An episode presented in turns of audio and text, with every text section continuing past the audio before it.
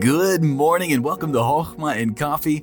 I trust that you are having a great morning so far. Right now, we're going to talk about an interesting, I, I, I want to say kind of like a paradox, but it's the blessing of suffering. The blessing of suffering. And I guess we could say the blessing at the end of suffering. And we're in verse 12 of James 1. And James says this by the inspiration of the Holy Spirit. Blessed is the man that endureth temptation, for when he is tried, he shall receive the crown of life, which the Lord hath promised to them that love him. James says, hey, we're used to saying, blessed is the man who walks in the, not in the counsel of the ungodly, you know, meditates in the word of God. And we're, we're used to saying, blessed is the meek and blessed are they which hunger and thirst after righteousness. But then James wants to add another one and it's not as nice as the uh, previous. He says, Blessed is the man that endures temptation. Or the, that word for endure is the same word that he used for patience, hupomeno, to remain under. He says, The person who's able to stay when trials and hard times of life come. He says, Blessed is that man, the man who stands strong in their faith, even when so many things are wanting to shake their faith. He says, For when he is tried, he shall receive the crown of life which the Lord hath promised to them that love him.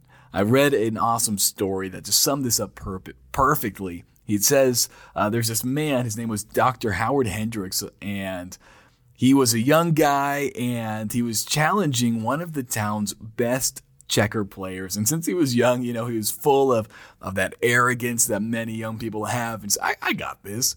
And he begins to play this checker player and as they're playing, the older guy puts a piece in harm's way and says, jump me confidently. And uh, Hendricks says, all right, yeah, I'll do that. And he jumps the guy and scoops the piece up, thinks, man, this is the easiest game ever. And the guy puts another piece and says, jump me.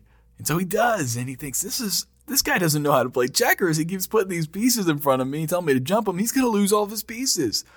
But after a few more times saying, jump me, pretty soon, the man picks up one of his pieces and jump, jump, jump, jump, jump, jump, jump, all the way to the end and says, Crown me.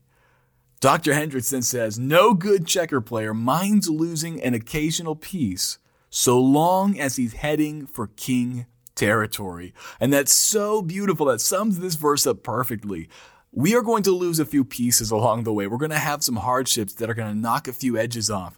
But friend, no person minds losing a few things as long as we know that we're headed for king territory. As long as we know that there is a reward at the end that will outweigh everything that we've had to endure. And I want to tell you, friend, on the authority of God's word, there is coming a day when what you will receive will outweigh everything that you lost. In fact, Paul says they're not even worthy to be compared with the glory that we will have. And so, friend, take heart, endure hardness as a good soldier of Jesus Christ, knowing there is a crown of life. That word for crown is the word they used back in the, the Olympic days for the crown of victory. That victory crown of life will be yours if you'll stand strong during these temptations, during these trials.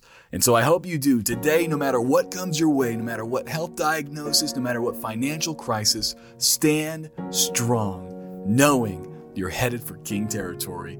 And I hope you have a great day. Stay encouraged in the Lord, and I'll talk to you tomorrow.